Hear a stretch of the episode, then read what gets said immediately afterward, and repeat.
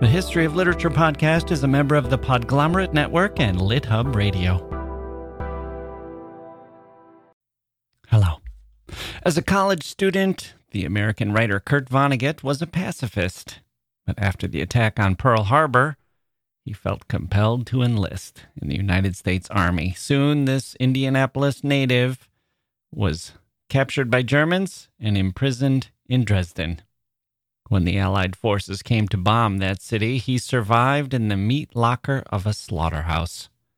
As a writer, Vonnegut was known for his wit and his humor, and later in life he became a kind of good natured, even avuncular figure, turning a satirical eye on the powers that be, and offering advice like writing tips with a voice that conjures up the Dalai Lama or some other wise but playful and benign figure.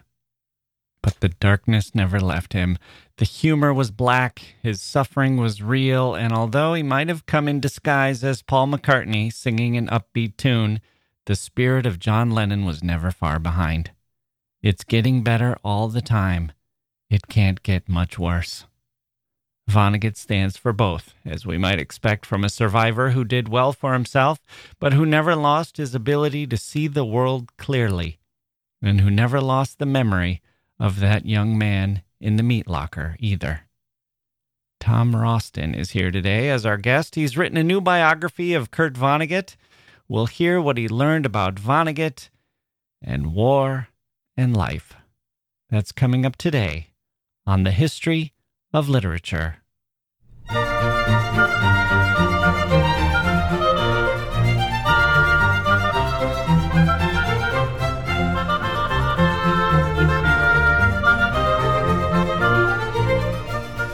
Okay, here we go. Welcome to the podcast. I'm Jacke Wilson. We'll have Tom Roston here in a moment. But first, we're going to hear from Vonnegut. What was Kurt Vonnegut exactly? A science fiction writer? Yes and no.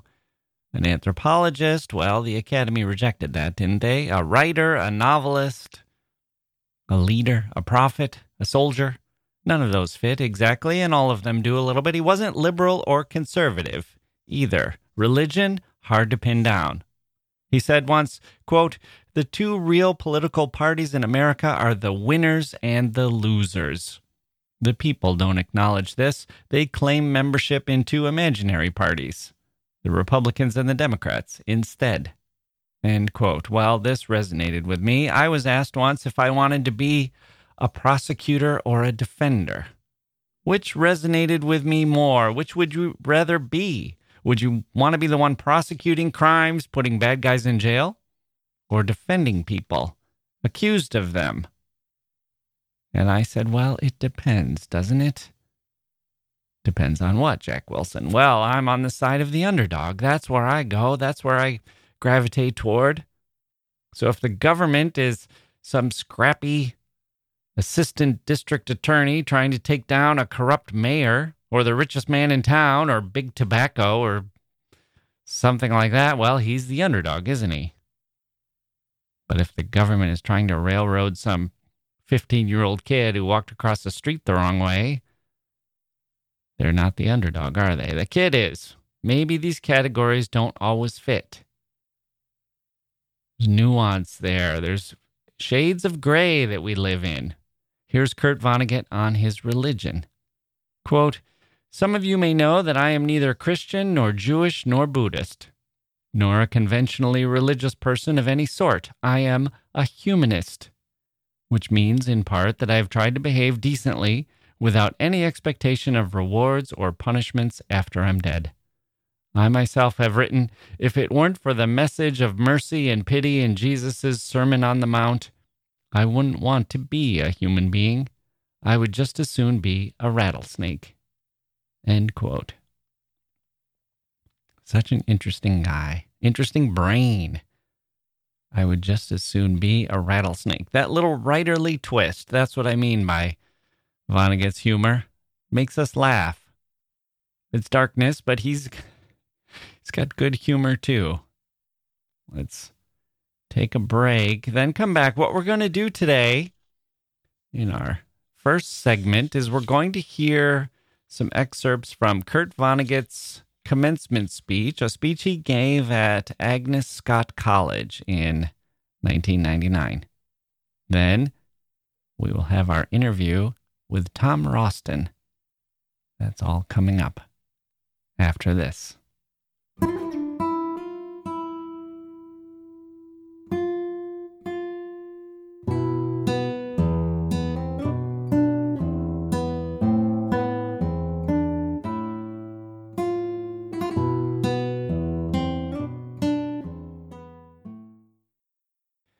Grown-ups, the Cat in the Hat cast is a new podcast from Wondery, perfect for the whole family. Join the Cat in the Hat and your favorite Dr. Seuss characters as they get whisked away on a new adventure every week. Fish dreams of creating his very own polite and quiet podcast. That is, until he gets a surprise visit to his Fishbowl podcast studio from the Cat in the Hat himself. And it becomes very clear that the cat has other plans for the podcast, and those plans are the opposite of quiet. The cat may be disruptive, but it turns out he's also a great help to get fish out of all kinds of predicaments.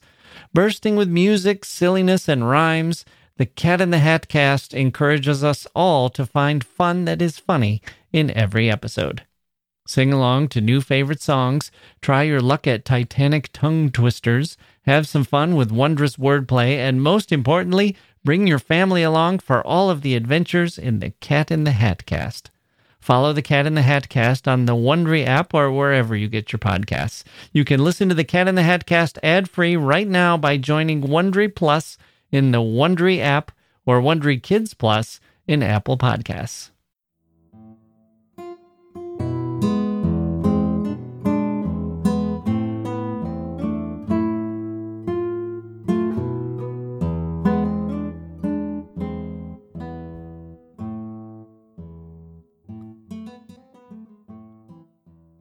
Kurt Vonnegut's speech to Agnes Scott College. This is a long delayed puberty ceremony. You are at last officially full grown women, what you were biologically by the age of 15 or so. I am as sorry as I can be that it took so much time and money before you could at last be licensed as grown ups.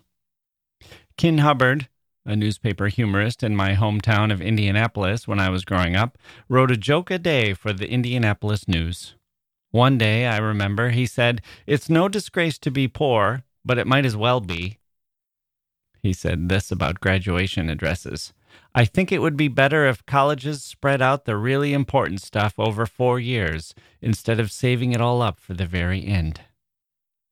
But that's what you're going to get from me all the really important stuff at the very end. I am so smart, I know what is wrong with the world. Everybody asks during and after our wars and the continuing terrorist attacks all over the globe, what's gone wrong?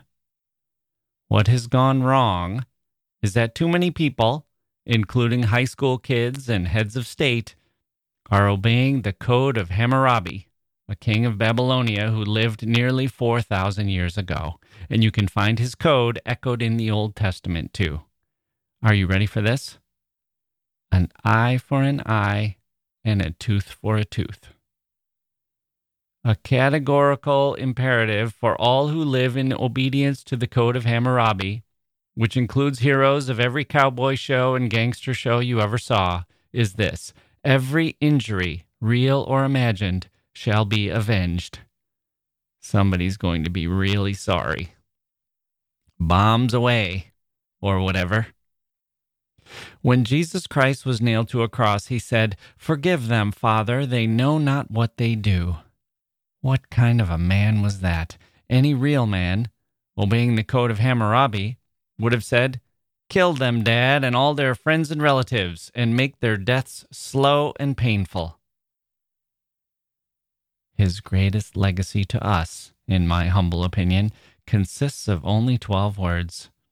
They are the antidote to the poison of the Code of Hammurabi, a formula almost as compact as Albert Einstein's E equals mc squared. Jesus of Nazareth told us to say these 12 words when we prayed Forgive us our trespasses, as we forgive those who trespass against us. Bye bye, Code of Hammurabi. And for those words alone, he deserves to be called the Prince of Peace. Every act of war, every act of violence, even by a paranoid schizophrenic, celebrates Hammurabi and shows contempt for Jesus Christ. Is anybody here a Presbyterian? I want to warn you. Many people have been burned alive in public for believing what you believe, so watch your backs after you get out of here. Some of you may know that I am a humanist or free thinker, as were my parents and grandparents and great grandparents, and so not a Christian. By being a humanist, I am honoring my father and mother, which the Bible tells us is a good thing to do. But I say with all my American ancestors, if what Jesus said was good, and so much of it was absolutely beautiful, what does it matter if he was God or not? If Christ hadn't delivered the Sermon on the Mount with its message of mercy and pity, I wouldn't want to be a human being. I would just as soon be a rattlesnake. Revenge provokes revenge, which provokes revenge, which provokes revenge, forming an unbroken chain of death and destruction, linking nations of today to barbarous tribes of thousands and thousands of years ago. We may never dissuade leaders of our nation or any other nation from responding vengefully, violently to every insult or injury. In this, the age of television, they will continue to find irresistible the temptation to become entertainers, to compete with movies by blowing up bridges and police stations and factories and so on. Fires, explosions, come look. Oh my gosh, hey, wow. To quote the late Irving Berlin, there's no business like show business. But in our personal lives, our inner lives at least, we can learn to live without the sick excitement, without the kick of having scores to settle with this particular person or that bunch of people or that particular institution or race or nation. And we can then reasonably ask forgiveness for our trespasses since we forgive those who trespass against us. And we can teach our children and then our grandchildren to do the same, so that they too can never be a threat to anyone. Okay? Amen. Not that there hasn't been a lot of good news along with the bad long before you got here. I am talking about the birth of works of art, music, paintings, statues, buildings, poems, stories, plays, and essays, and movies, you bet, and humane ideas, which make us feel honored to be members of the human race. What can you yourselves contribute? You've come this far anyway, and it wasn't easy. And I now recite a famous line by the poet Robert Browning with one small change. I have replaced his word, man, which in his time was taken to mean human being, with the word woman. May I say, too, that his wife Elizabeth Barrett was as great a poet as he was? How do I love thee? Let me count the ways, and so on. While I'm at it, get a load of this. The atomic bomb, which we dropped on the people of Hiroshima, was first envisioned by a woman, not a man. She was, of course, Mary Wollstonecraft Shelley. She didn't call it an atomic bomb, she called it the monster of Frankenstein. But back to Robert Browning and what he said about anyone who hopes to make the world better. Again, I've changed his word man to woman for this occasion. A woman's reach should exceed her grasp, or what's a heaven for? And of course, the original, a man's reach should exceed his grasp, or what's a heaven for? Sigmund Freud said he didn't know what women wanted. I am so smart, I not only know what is wrong with the world, the Code of Hammurabi, but I know what women want. Women want a whole lot of people to talk to. What do they want to talk about? They want to talk about everything. Men want a lot of pals, and they don't want people to get mad at them. Some of you may become psychologists or ministers in either case, you are going to have to deal with men, women, and children whose lives are being damaged by our country's astronomical divorce rate. You should know that when a husband and wife fight, it may seem to be about money or sex or power, but what they're really yelling at each other about is loneliness. What they're really saying is, You're not enough people. Back when most human beings lived in extended families and lived in the same part of the world for the whole of their lives, a marriage was really something to celebrate. Wedding guests laugh instead of cry. The groom was going to get a lot of new pals, and the bride was going to get a whole new bunch of people to talk to about everything. Nowadays, most of us, when we marry, get just one person. And oh, sure, maybe a few scruffy in laws ready to kill each other and living hundreds of miles away, if you're lucky, in some place like Vancouver, British Columbia, or Hollywood, Florida. So, again, if any of you educated people find yourselves in a therapeutic situation vis a vis a marriage on the rocks, please realize that the real problem may not be money or sex or power or how to raise a kid. The real trouble with the wife, as far as the husband is concerned, maybe that she isn't enough people. The real trouble with the husband, as far as the wife is concerned, may be that he isn't enough people. If you determine that that really is what they've been yelling at each other about, tell them to become more people for each other by joining a synthetic extended family, like Hell's Angels, perhaps, or the American Humanist Association, with headquarters in Amherst, New York, or the nearest church. I met a man in Nigeria one time who had 600 relatives he knew quite well. His wife had just had a baby, the best possible news in any extended family. They were going to take it to meet all its relatives, of all ages and sizes and shapes. It would even meet other babies, cousins not much older than it was. Everybody who was big enough and steady enough was going to get to hold it, cuddle it, gurgle to it, and say how pretty it was or handsome. Wouldn't you have loved to be that baby? Here is a fact this wonderful speech is already more than twice as long as the most efficient, effective oration in American history Abraham Lincoln's address on the battlefield of Gettysburg. As I speak, the very air we breathe is vibrant with words and images from CNN. In the early days of radio, I remember, people living too close to the transmitter of KDKA in Pittsburgh used to receive soap operas in their bed springs and bridge work. And nowadays, surely, TV is such a pervasive part of so many Americans' lives that they might as well be hearing Wolf Blitzer in their bed springs and bridge work. And I have a son in law who has been swallowed by his computer. He disappeared into it, and I'm not sure we can ever get him back out again. And he has a wife and kids. There was a time when a graduation speaker, looking out at a sea of beauty and innocence such as this one, would warn you about all the sewer rats you will meet as you flow out of here and into the gutters of the real world.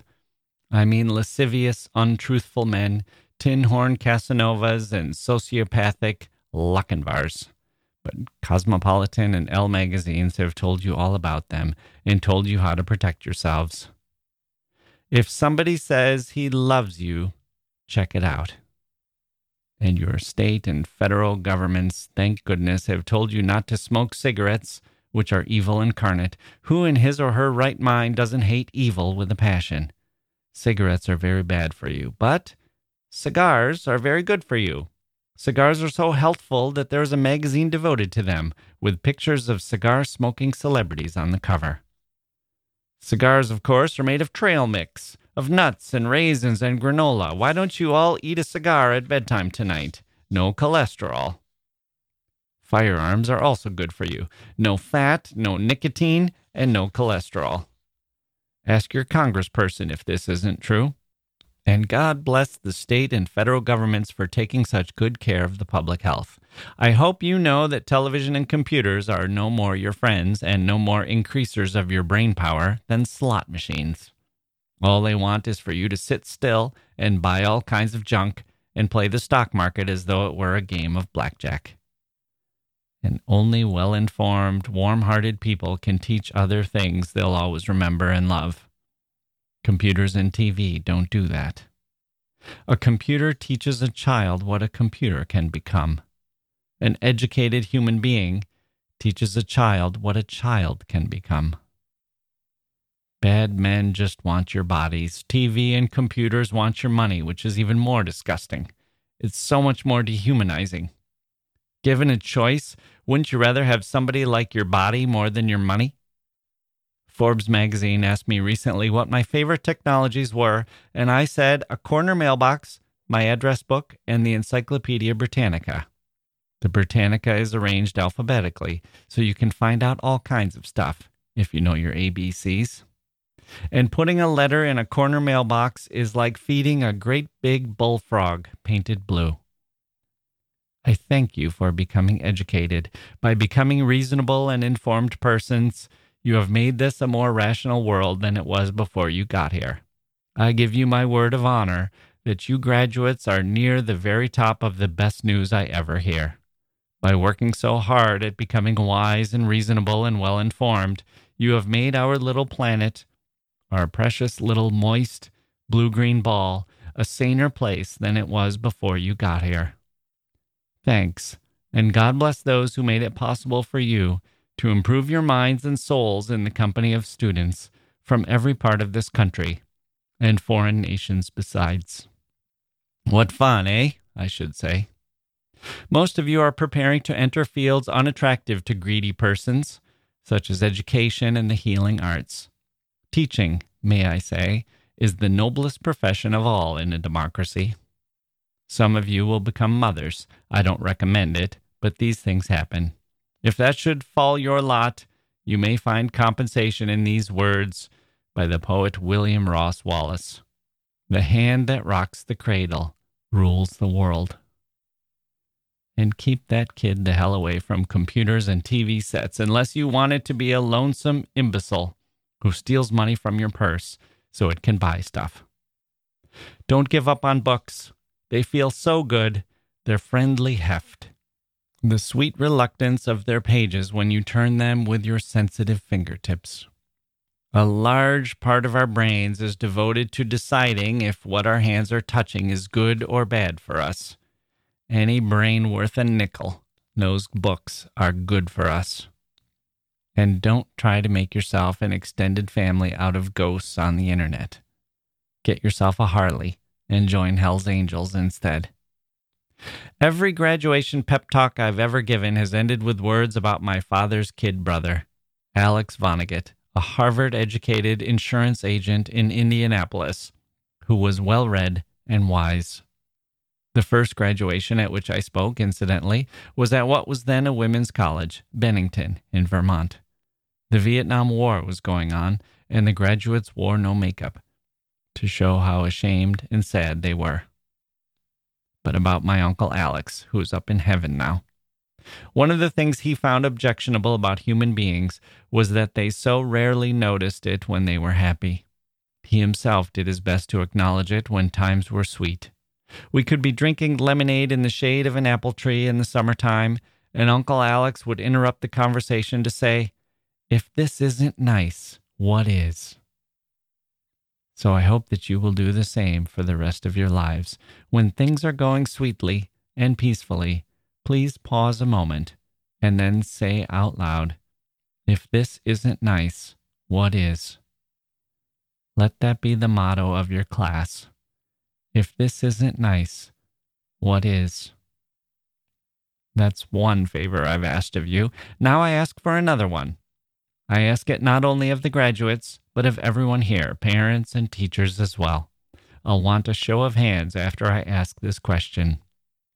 How many of you have had a teacher at any level of your education who made you more excited to be alive, prouder to be alive, than you had previously believed possible?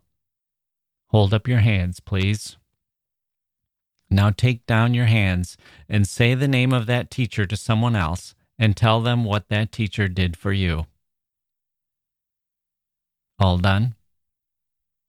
If this isn't nice, what is? Tom Roston, after this.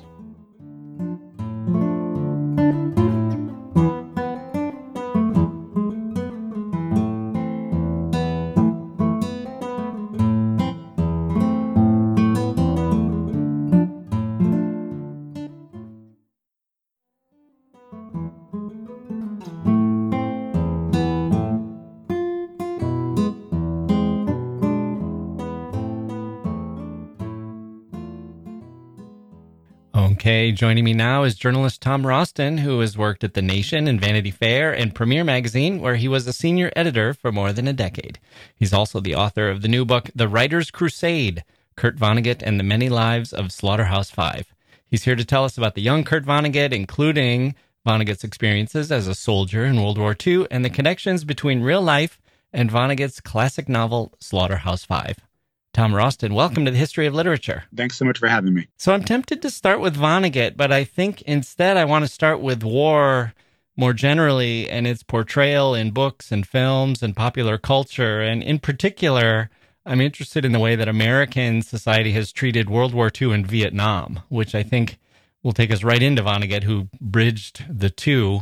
But just to stick with war for a moment, I think it's fair to say that the tendency in American culture was to view World War II as the good war, quote unquote, and Vietnam as a bad war or a problematic war. And we see in Steven Spielberg's making of the Nazis into sort of cartoon bad guys in Raiders of the Lost Ark, for example. Yeah. Where do you think this impulse to romanticize war comes from? Yeah, I mean it's it's complicated, but war is an extreme state, right? War is as is terrible and extreme a, a thing that we can do when we kill each other. And for better or for worse, only certain people do that killing, the soldiers who are out there. And for the rest of us, I never uh, enlisted, I, I never was a soldier. For the rest of us who haven't ever deployed or been in the military, it's an abstract thing. And yeah, it's it's we have a culture that tries to translate the awfulness of war. And for a long time, it was bugles blaring, hmm. and you know, rah rah rah. And you know, I think there you could say there's a rationale for it for certain wars. You know, I'm thinking specifically of World War II, mm-hmm. but there's very little room for the truth about war, which is that it's awful. People die, and even for the people who quote unquote win, it's awful. Yeah. So we as people try to tell ourselves stories. We as a nation try to tell ourselves stories to move on. And I think that's that, that's kind of the abstract on why we have so many wars that skew the truth because we, there's a sense that we have to move on. Yeah. So war might be necessary, and society doesn't want to to recognize the truth of war or hear the the negative side of war if it's considered to be a a war that does have a good ultimate purpose. Well, it's any. I mean, it's really you, know, you think about anything, anything terrible in our in our existence, whether it's domestic abuse or yeah. you know or toxic waste. Yeah, cancer. you, you, can't you can't end with a downer. You know, people aren't going to want to read that book or watch that movie because. Not, I don't want to start on too much of a downer on this conversation, but you know, life is hard. Yeah, and I think for you, you look at all the most popular culture, books, movies, whatever it is, uh, it makes you feel good once you're walking out the door because otherwise people would just would be miserable. Right. Okay. So let's move into Vonnegut. Who was he when he went to war. He was basically still a teenager, right? Or almost. Yeah, he was 22 when he enlisted. He was a smart kid from Indianapolis. He had realized that he had a real gift for writing, hmm. but he didn't do well uh, academically. So he didn't really wasn't doing great in his colleges. He was at Cornell, and then this war happened, and and he enlisted, and then tragically his mother killed herself mm. on Mother's Day, no less. And right. um, six months later, he was in Germany fighting in what was one of the greatest defeats for American military, the Battle of the Bulge, when the Nazis did this great, you know, awful uh, counteroffensive and killed and captured many Americans. And, and Vonnegut was one of those guys that was captured, and he became a prisoner of war. Right. So before we get there, uh, just one quick question. Do we know if he was anti war before he went? Has he talked about that, or or had he right, been a right. pacifist or anything like that before he enlisted? Well, it's it's a good question to ask because I don't think he would have ever said even later in life he was anti-war. Mm. You know, even though mm-hmm. the book he wrote, you know, Slaughterhouse Five about World War II, is an anti-war book. It's too, you know, he, he's an art. He was an artist he wouldn't yeah. go black and white on anything. It's too abstract. Right. And he was very proud of his service during World War II. So just to answer your question though, no, he was not anti-war going into it. He wasn't, you know, chomping at the bit to kill those Nazis necessarily, but he was he was ready to fight and he, he had a mission that he was set to do. Mm-hmm. And then, in addition to being a POW, he saw the bombing of Dresden. Yeah. So he's captured, he's brought to a labor camp that is, you know, for an artist such as he, a creative person, you know, he, he immediately saw the irony that he was being kept underneath a slaughterhouse, Slaughterhouse 5 in Dresden. So, you know, there are these dead carcasses of animals used to be up above him. And, and then now he's this, you know, half alive prisoner of war and being in that slaughterhouse is what saved him and his fellow prisoners of war, the 150 of them, because uh, they were in this like you know cement bunker basically. Mm. And while the rest of Dresden was getting bombed to bits, and tens of thousands of Germans were dying, these Americans were saved. Mm. And he was horrified by what he saw. He was horrified. He doesn't often, he very rarely ever says that though mm. directly. Yeah. Again, being being the wry, ironic, satirical artist that he was, he very rarely would be open about that, especially later in his life. Yeah. But yes, he, he, in, in fact, right after World War II and after he comes back to the United States and tries to write about it, he did write, God, that was awful, many times. But he found saying just that it didn't translate well. It was just, mm. it just was too weepy and and you know it was too political and um, it took him a while to coming around to how to write about it the way he wanted to in a way that actually touched people. Right. So i've seen a theory that the way he dealt with war in dresden in slaughterhouse 5 was kind of an example of the way that someone with ptsd might deal with the memory or the atrocity. Is that your theory as well? Yes. And, and I'll, I'll crib one from Vonnegut and say, you know, like I don't want to say exactly that's what I say because yeah. you can't say the guy had PTSD because I'm not his therapist. And right. anyway, PTSD was a diagnosis that came out later. But I will talk about in general his generation. Heck yeah. This yeah. whole generation came back from war and they were like, okay, we're done. We're done yeah. with that. Let's get back. Right. Let's give you this GI Bill great. Let's, you know, let's gung ho. We kick those Nazis' asses and here, away we go. And then, as we know, you know, it's a whole generation of buttoned up silent Americans, veterans who, um, you know, a lot of them became alcoholics. I've spoken to a lot of children of uh, World War II veterans, a lot of children who talked about their fathers who developed these like obsessive hobbies, like building stone walls in the backyard for every daylight hour because they couldn't deal with the trauma of what they had gone through. Yeah. And so you and I, you know, from from this perspective, could say that looks a lot like PTSD. Because if you look at the symptoms of PTSD and the way di- the D- PTSD is diagnosed, you know, it's you look at denial. Mm. You know, you got that. You've got extreme uh, emotional outbursts. You've got that. You've got numbness, alcoholism. You know, there are a lot of things that just they just correlate so seamlessly from how that generation dealt with their war to uh, what today is the diagnosis of PTSD. So, yeah. I mean, I think it's a fair thing to to think about and to discuss. I wouldn't, and I don't in my book say yes, he had PTSD. Right, but the use of science fiction conceit or the space alien, you know, the interplanetary travel, it's viewed, I guess, as a retreat from reality. That people say that would be whether or not Vonnegut had PTSD, that would be relatable to people who have gone through something similar in their attempts to deal with something horrible that they've witnessed. Definitely. And and I just want to note, look what we've done. We've already slipped from talking about Vonnegut. We're talking about Billy Pilgrim now, right? Yeah. So right. the the line between author and character, we've got to be aware of that.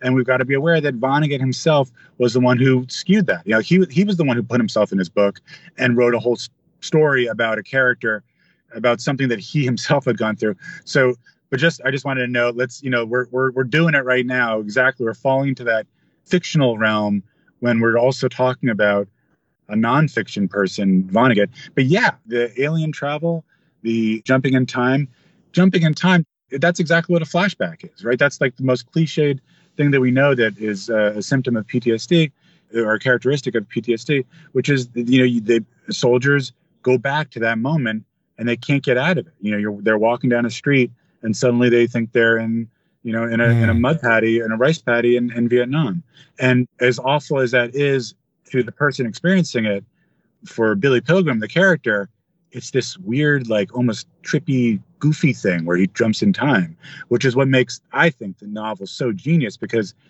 Vonnegut makes this is comes back to what we were talking about before. Vonnegut makes something awful not seem so awful and allows us to actually digest it. Yeah. Well, that's what I was going to ask because it, maybe this is a distinction without a difference, but it it almost seems like from what you were saying earlier, he had come to believe that when he talked about things more directly, he wasn't getting at the truth in some sense or the reality of it, or he couldn't convey what he wanted to convey about the experience, that he needed to come at it through a kind of angle yeah. that helped him get his artistic point across. Exactly. And it's no different from what Picasso might do when he depicts war mm. with, you know, so he doesn't do a realistic painting, right? Right. To, to, to feel the the grimness and this the absurdity of war, you can't just say war sucks and it's, it's absurd. You've got to create this imaginary uh, storyline or this image and uh, yeah, Vonnegut did it in spades. So the book came out in 1969. How did he become a cultural figure to the Vietnam War movement? For lack of a better word, I think Vonnegut was lucky. Uh, mm. Even though it took him 20, you know, more than two decades to, to write this book about his war, World War II, it just so happened that he published it right in the middle of this other terrible war. And it allowed people to really see what he was talking about because they applied it to their war. They, the younger yeah. generation applied it to Vietnam, and they didn't so much think of it in terms of World War II. They were out in the streets or you know in their home. People were appalled by this war that was happening in Vietnam, and then here was this novel that was also depicting how terrible war could be, but in this imaginary way. The book actually came out in March of 1969 when there was another terrible offensive and, and a lot of Americans died.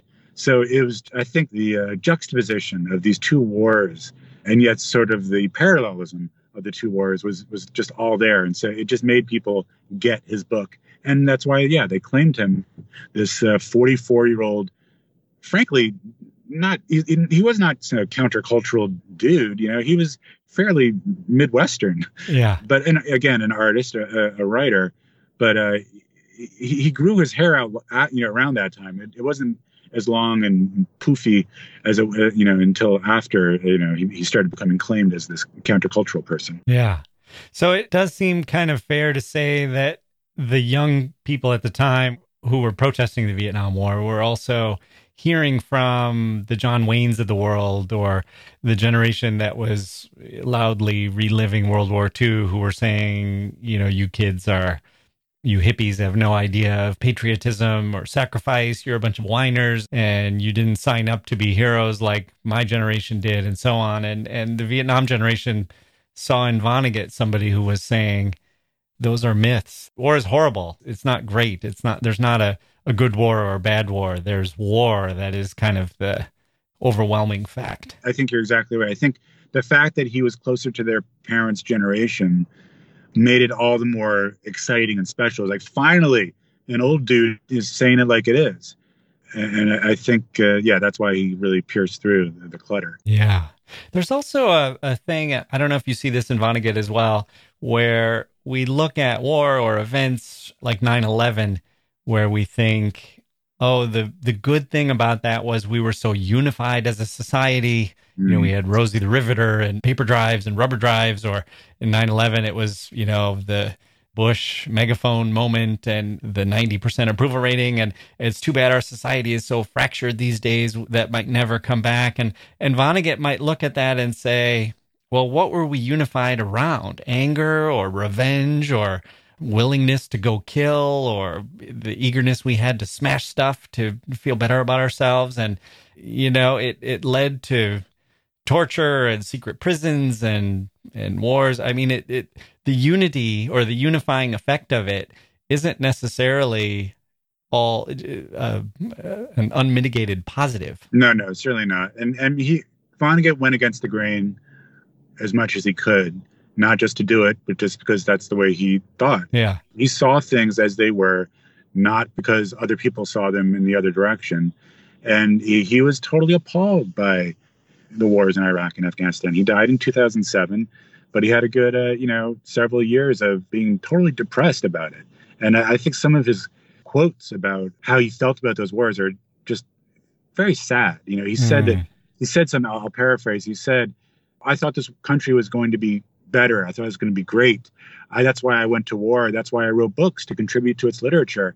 But now look at us. We're a mess. Mm. And I think that's just so tragic to, to think that this guy had given everything, including fighting for, you know, you know risking his life to, in fighting in a war, to dedicating his life to, to writing books, and then being just so, you know, appalled by the wars in, in Iraq and Afghanistan. And yeah, and sure enough, lo and behold, he was proven right that those were wars that really shouldn't have been fought, and certainly not in the way that they were. I've got a quote I want to read to you of Vonnegut's and then ask for your comment on it. This was after 9 11 and he was talking to someone who was asking. And interestingly, this is kind of fitting with what we said. The interviewer noted that even though Vonnegut had been a German prisoner of war, and you'd think he'd he'd hate Nazis as much as anyone, he was quite upset still with the interviewer who was English, and he was talking about the Royal Air Force and what they had done in Dresden. And and this is kind of the against the grain that we're talking about. I think is Vonnegut was willing to say, you know, there was villainy on on a bunch of different sides here. Mm. But the quote I wanted to read you is Vonnegut saying, You know, every artist in the United States worth a shit was against the Vietnam War, which was cruelly stupid and unnecessary. So every writer, every painter, every poet, every musician was against the Vietnam War. And I have said it's like a laser beam where all the beams of light are aimed in one direction. And so all art, the total art world, and also a whole lot of other decent people would form this laser beam. Everyone aimed at the Vietnam War to stop it. And the power of this weapon turned out to be that of a custard pie two feet in diameter, dropped from a stepladder six feet high. And then he laughed and said, It made no fucking difference. it's so great. Isn't That's that so Vonnegut? I mean, it just yeah. seems like it's such a depressing idea. And you can imagine him thinking, you know, I mean, you, you can hardly imagine anything more hopeless than that for an artist to acknowledge that. Yeah. But it also has his kind of avuncular humor and his, you know, to imagine a custard pie two feet in diameter, it seems like he couldn't yeah. help himself from being creative and, uh, you know, come up with this image like that. But do you think he thought art didn't matter or, or wouldn't he have said that popular culture does at least, that it forms the way people think and, and how we're trained to react to something like war? Certainly. It's almost like uh, don't do what I say, do what I do. I don't know. Yeah. Look what he did. He, he wrote all these novels. He wrote all these amazing, you know, uh, all this amazing nonfiction. Right. And that's what I was saying about Slaughterhouse Five. People come out of reading that book and think it's kind of fun. I've spoken to so many people who've read that book, and they just thought it was this goofy uh, trip to outer space to Tralfamadore and, you know, to travel in time and a lot of them, them don't get that Billy Pilgrim is severely traumatized and practically catatonic.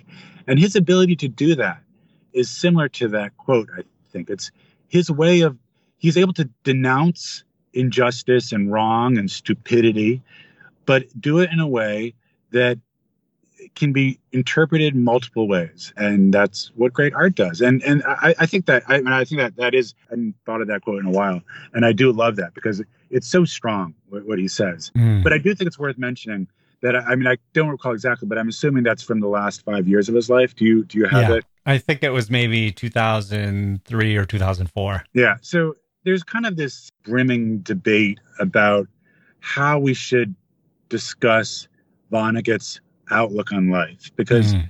the definitive biography of him was by Charles Shields. It's called And So It Goes, and it came out in 2010. And that book paints a pretty sad portrait of Vonnegut because he spent a couple, you know, he met him a couple times just before he died in 2007. And um, he was bummed out. He was kind of like mm. bitching and whining Vonnegut about how he didn't get certain awards or he wasn't, you know, given the credit that he deserved. And and I think I mean, the guy was depressive. He was he was very depressive mm. throughout his life, and he fought that depression. And he wrote great work that actually is pretty hopeful. I mean, one book that comes to mind is uh, Bluebeard. Bluebeard, you know, it, that's kind of a positive book, and that came out in like I think the '80s, yeah. And so he was able to to sometimes spin things toward a positive vantage point, but he he was dark, and and I I think he let us see the light and the humor, and hopefully we don't stick entirely with the darkness that that he you know that emanated from him in many yeah. ways right and then even as we try to do that it seems like we need to be careful about drawing some lines around the experience of war as the Tim O'Brien quote that starts your book says, if at the end of a war story you feel uplifted, or if you feel that some small bit of rectitude has been salvaged from the larger waste, then you have been made the victim of a very old and terrible lie. Yeah. So I am proud of the fact that I've I've paired Tim O'Brien with Kurt Vonnegut because I do feel like they speak to a similar concept, which is that war is awful. They have different ways yeah. of doing it. For me, they represent uh, virtue and honesty and sincerity, and yet a, a, clever artistic talent that is unfortunately pretty unique mm. um, and one that needs to really be you know listened to. I think right now I've I've spoken to a, a lot of uh, contemporary veteran writers, and there's this one guy Matt Gallagher who's a, who's a really good yes, writer. We've had him on the show. Oh, you have? Cool. Yeah, excellent. Yep. Yeah, so Matt's awesome. So you know that. Yeah. And Matt was talking to me about how you know, he's written a few books and he's kind of thinking maybe this whole like relativism thing that a lot of his his his peers are doing isn't the right way. Maybe mm. we should go back to the sort of thing that Tim O'Brien was doing, which is like say, let's call evil out, say when it's bad, and don't let go. Don't don't say that you know there are multiple perspectives and everyone has their own you know truth.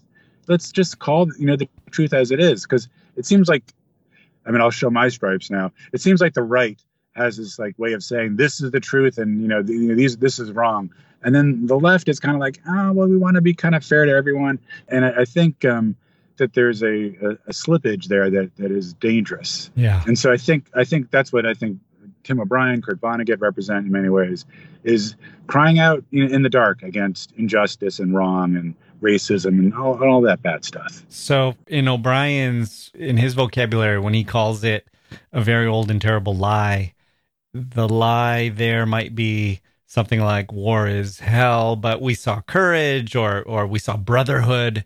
It was a, a time of, of unity or a time of courage or or purpose.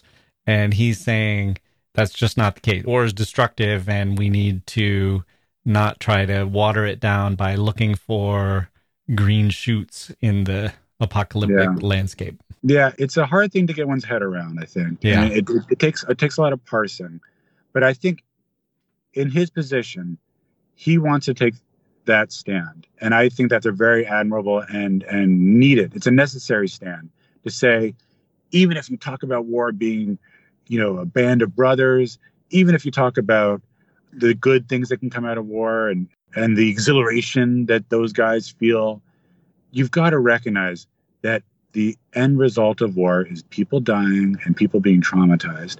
And so if that overwhelms any of that other good stuff, so yeah, even though that stuff might be true, you know, that stuff might be true. And and and I've in my book I talk about Karl Marlantes, another really great writer who fought in Vietnam War. Karl wants to celebrate some of the good stuff about war. He's willing to say that, even though he's himself has suffered terrible PTSD. Um, but he's in a sort of, um, I guess, an intellectual debate with with his friend Tim O'Brien about it, and um, I, I, mean, I lean toward the Tim O'Briens because I, I think it's important to be able to say that because otherwise we slip into these wars over and over again. And young people, you know, it's always it's always you know the twenty year olds who end up fighting the damn wars so and, and they're they're misled. They are being misled. Every time, you know, you're 21 and stupid and you're and you're like, okay, I'll fight for my country. And and the, you know, it seems like I'm going to get a lot out of it. I'm going to test myself. And there's not enough of the message that you're going to end up, you know, severely damaged by this, whether or not you make it out of it alive. Yeah. So tell us about the book Kurt Vonnegut, Nazi Slayer. Yeah. Yeah. So so when I started writing this book. The mission for me was write a book about Slaughterhouse Five, and I didn't want to just write lit crit. You know, I, I, I just mm-hmm. felt like that's been done a bazillion times. I wanted to bring something new to the discussion. I wanted to bring Slaughterhouse Five to our age, to 2021, 2022, and um, it took me a little while actually. I, I was like doing a lot of reading and I was doing a lot of writing and talking to a lot of people, and then I came upon this incredible story that made my heart beat really, really fast because mm. there was this rumor that I was became privy to about something that Vonnegut had done during World War II that had never been talked about before. Yeah. And um, it was pretty much a war crime that he had committed. And so, as a journalist, I thought, okay, let me find out about this. This is really interesting. What if it's true? And then, as I explored it more and more, and pretty convinced it's not true, although I can't say 100% it's not true, I realized that my pursuit of that story could be something that I could really hang a lot of, at least the beginning of the book, because I, I want people to recognize that Vonnegut is alive today. You know, no, he's not, he's dead. But, you know, his, his spirit, his writing is alive today. And what he did, and what he's done to our culture and how he lives in our culture is all alive today. And so I, I wanted to tell a story that I thought would um, sort of emulate some of the what I think is interesting about Vonnegut, some of what he, I think he wrote about. And I, I will say that I've spoken to at least one of his kids who um, appreciated that after she's read the book. So I feel like I'm in safe enough territory having gone there. So that's the book you didn't write. And how would you describe the one that you did write? You started to get at it a little bit, but what should listeners know if they're headed out to pick up your book? Well, to me, uh, what I try to do is I try to write a biographical and literary exploration of, yeah. of, of Slaughterhouse Five. So Vonnegut did it himself. He brought himself into that book. He's his voice. He did his first person in the first chapter, in the last chapter, and three times with throughout in, in, in the in between chapters. And so he teased us, right? He teased us by saying, "This is a book that I'm writing. It's a fiction book." But then he also basically said, "This is a book about me." Yeah. And so by doing that, I think he opened the gates and he allowed me, a writer like me, to say, "All right, let's look at Kurt Vonnegut's life let's look at the, the life of this book as a, as a work of literature. Let's see where they meet and let's see how they apply today. And what I thought was most interesting about that is this question of whether or not Billy Pilgrim has war trauma, and that's what's caused his trips to Tralfamadore and back and forth in time. My answer to that is a definitive yes. Hmm. And I'm far from the first person to say that. But then the next question, I think, is okay, does that mean that Vonnegut himself experienced war trauma? And that's the question that I won't answer, you know, in our conversation.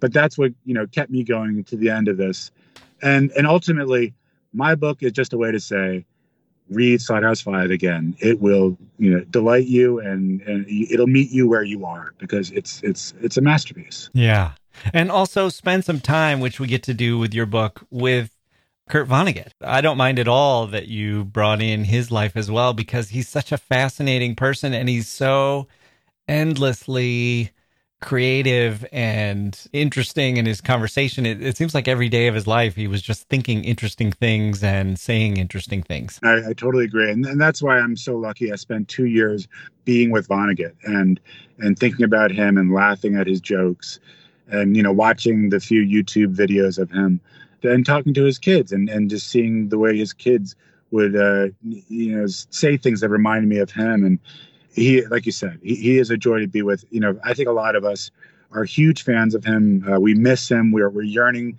to see him again. And, hopefully yeah my book does a little bit of that. Mm. well the book is called the writer's crusade kurt vonnegut and the many lives of slaughterhouse five. We are coming up on the holidays. This is another one to put on your wish list or the gift buying list of the Vonnegut fans in your life.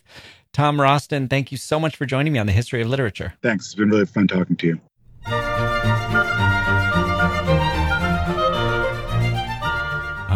Okay, there we go. My thanks to Tom Roston for being here. His book is called The Writer's Crusade Kurt Vonnegut and the Many Lives of Slaughterhouse Five. Available now at bookstores everywhere and worth the read, people. Especially if you like Kurt Vonnegut and would like to see what made him tick. A fascinating guy, and Tom Roston is a worthy guide. I'm Jacke Wilson. Thank you for listening, and we'll see you next time.